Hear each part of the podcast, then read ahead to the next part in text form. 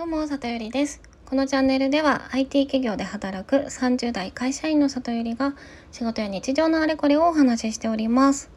さて、今回はお便り会です。ラジオネーム、ダダンダンさんからのお便りです。ダダンダンさん、ありがとうございます。里ゆりさん、こんにちは。いつも楽しく聞かせていただいております。ありがとうございます。早速質問ですが、里よりさんはご自身の声がお好きでしょうか？またどうしたら自分自身の声や姿が好きになれるでしょうか？とのお便りです。でこれねあのお便りちょっと前に頂いてでいつ回答しようかなって思ってたんですけど先ほどあの私の友人のラジオを聞いてたら全く同じ内容のお便りが読まれててびっくりしちゃって。でもねラジオネームが違ったので偶然の一致なのかもしれないんですけど、まあ、もしかしたらねあの両方のラジオを聴いてる方なのかなと思ったりしております。はい、で早速回答していきますとまず1つ目の質問「声が好きかどうか?」に関してですがえっ、ー、とそうですね好きですね今は好きですただまあ好きになりましたっていうのが正しいかなと思いますねでまあ私の声、まあ、多少特徴的だと言ってもらうことが多いんですけど中学生くらいの時にあのアニメ声って言われたり真似されたりとかしてしたりねあと自分でこう録音した声を聞いてすごい気持ち悪いな上ずった喋り方なんなんとか滑舌悪いなとか 思っていや結構コンプレックスだったんですよ。でもまあなんかあの大学生の時にメイド喫茶でアルバイトしてしてた時期があったんですけど、まあ、その時には武器だねって言ってもらったりもしたことがあったりして、まあ、こう大人になるにつれてあのゆりの声があそこでしてたよとかすぐ分かったよみたいに言ってもらえる声でいいの方がまあいいのかって思ったりしてまあ徐々に好きになったっていう感じかなと思います。ちなみにこのラジオも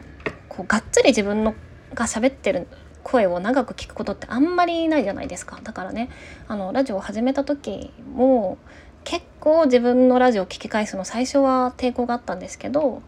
まあ、今は慣れて、まあ、むしろ自分の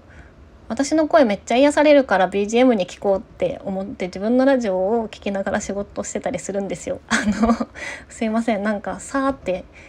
弾かれた音がした気がする。はい、そんな感じでございます。はい、で2つ目の、えーと、ご質問ですがどうしたら自分自身の声や姿が好きになれるでしょうか？ですね。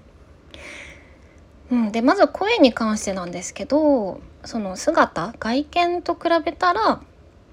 あの声だけでなんかブスとか美人とか、まあ、男性か女性かわからないですけどそんなにないと思うんですよねその声優さんとかあの歌手の方じゃない限り。だからあの自分のこうどうなんでしょうねそのまあ、普段こう誰かと会話しているたびに自分の声嫌だなって毎回思ってるわけじゃないと思うんですよダダンダンさんも。とするとなんかこう録音して客観的に聞いた声気持ち悪いなとか嫌だなみたいな方な気がするのででそれってただ聞き慣れてないだけな気がします。あの行動的にねあの自分が発してすぐ耳に届いてる声は体の中通ってあの聞こえてる音だけど外に出て空気から聞こえる音と、まあ、違う聞こえ方をするからどうしても録音したら気持ち悪く聞こえるみたいなのがそういうものではあるって言われてますけども、うん、だから聞き慣れちゃえばあのいいのかなっていうところと。まあこういうところがみんなと違って嫌だなって思ってる部分がもしあるんだとしたら、まあ、違うものこそなんか特別でいいじゃないっていう発想でね私は好きに転換したので、まあ、そういうふうに考えてみるのもいいかもしれません。はい、で姿に関してなんですけどねあのー、私ねすごく姿に関してはめちゃめちゃネガティブに昔思ってたのであのまあ、今すごく不安すごく不満なのか何か一旦こういう質問してみたかっただけなのかちょっとわからないですけど、まあ、もしご自身の姿があまり好きじゃないっていうことだとしたらあのねめちゃめちゃ気持ちは分かります。というのもあの私中学生の時にめちゃめちゃアトピーが出てしまってあのあのアトピーの子ってもうさ佐藤里ゆりじゃなくてあのアトピーの子って言われる外見になっちゃっていや本当に鏡を見るのが辛かった時期が結構長く続いたんですね。で大学生になった時にはもうけあのさっぱり治ったんですけどそれでもやっぱりトイレの大きな鏡とか本当に嫌だったしあのお化粧する時も顔全体が映る鏡が怖くてなんか本当にちっちゃい手鏡とかでやってたんですねだからそこから徐々に徐々に矯正して今まあ好きかなって思えるくらいになったんですよ。でそれをどういうふうにやったかというとまあねそのあの自分の姿と向き合えてない頃の私は本当に卑屈だったのであのこういろんな周りのね女子を見渡してあの子全然別に容姿その顔の造形とか体型で言ったら全然すごい優れてるわけじゃないのになんでちゃんと男性が寄ってくるんだろうとか人気者なんだろうとかなんかそういうのを分析してた時期があってでそれで出た結論としては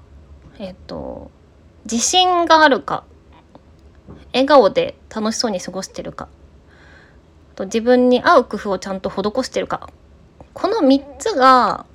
適用されてる人があのいい雰囲気なんか素敵な人だなって思われるんだなってことに気づいたんですね。なのでそれを地道にやってきてあの自分に対しての自分の姿に対して認めれるようになった感じです。はい、で、まあ、一応一個ずつ言うと自信に関してはなんかもう思い込みの世界観ですけどなんかねこう美容雑誌とかでもあの自分は可愛いとか私って美人とか言いながらスキンケアしなさいとか書いてあるたりするじゃないですか。であれ何をバカなこと言ってんじゃって思ってバカにしてふんってあの学生の頃は読んでたんですけど、まあ、今心理学とか勉強していてああいうセルフトークみたいなのって本当に効果あるらしいんですよ。だからちゃんと、まあ、信じて言うことがもちろん大事みたいですけどあの私は美人私は美人ってちゃんと丁寧に肌をケアしていくとやっぱ自信って徐々に生まれるみたいです。はい、で、えっと、ちょっと話ずれますけどもし何か体型にコンプレックスがあって痩せたいみたいな時はこう痩せたい痩せたいって言いながらこうマッサージするんじゃなくってもう痩せてきてるってこうなんかストレッチとかマッサージとかしながら私これやってるから痩せてる痩せてきたってなんか現在進行形で言うとなんかより効果があるらしいので、まあ、もしよかったら試してみていただければという感じです。で2つ目のまあ、笑顔とか楽しそうみたいなところも、まあ、これが確実にそのこう、まあ、顔の造形でねあの不満があるかどうかわかんないですけど、まあ、それをねなんかツンとした美人よりも笑顔で親しみやすい人の方がまあいいですよね。だからなんかあのまこれは外見どうこうするというよりはなんか好きなこと見つけるとか楽しく生きるみたいな方がこう人間としての佇まいに出てくるのかなみたいなイメージですね。はい、で3つ目は自分に自信で合う工夫を見つけるっていうところであの私これに関して結構頑張りました。あの美容室を何個も変えてみたりとかもしたしお化粧のメイクレッスンとかあの個人に合ったやつやってくれるところで、えっと、練習しに行ったことも何回かあるしパーソナルカラーとか体型診断で自分に似合う服をあの知ったりとかっていうのもやってまあ見た目的にも多分改善できたし自信にもつながったっていうところが、うん、大きいかなと思うので、まあ、もしよかったらそういうのもやってみたら、まあ、きっと好きになれるかな。でもねあの最後に言うともう100%私その声はねまあ好きですけど見た目がすごい自分のこと好きって思ってるわけじゃないのでみんなそういう不満も不安不満も抱えているんだよっていうだから大丈夫ですっていうことをお伝えしたいなと思います。ということで聞いていただきありがとうございました。引き続きお便り募集しておりますので Google フォームから送ってもらえると嬉しいです。じゃあまたね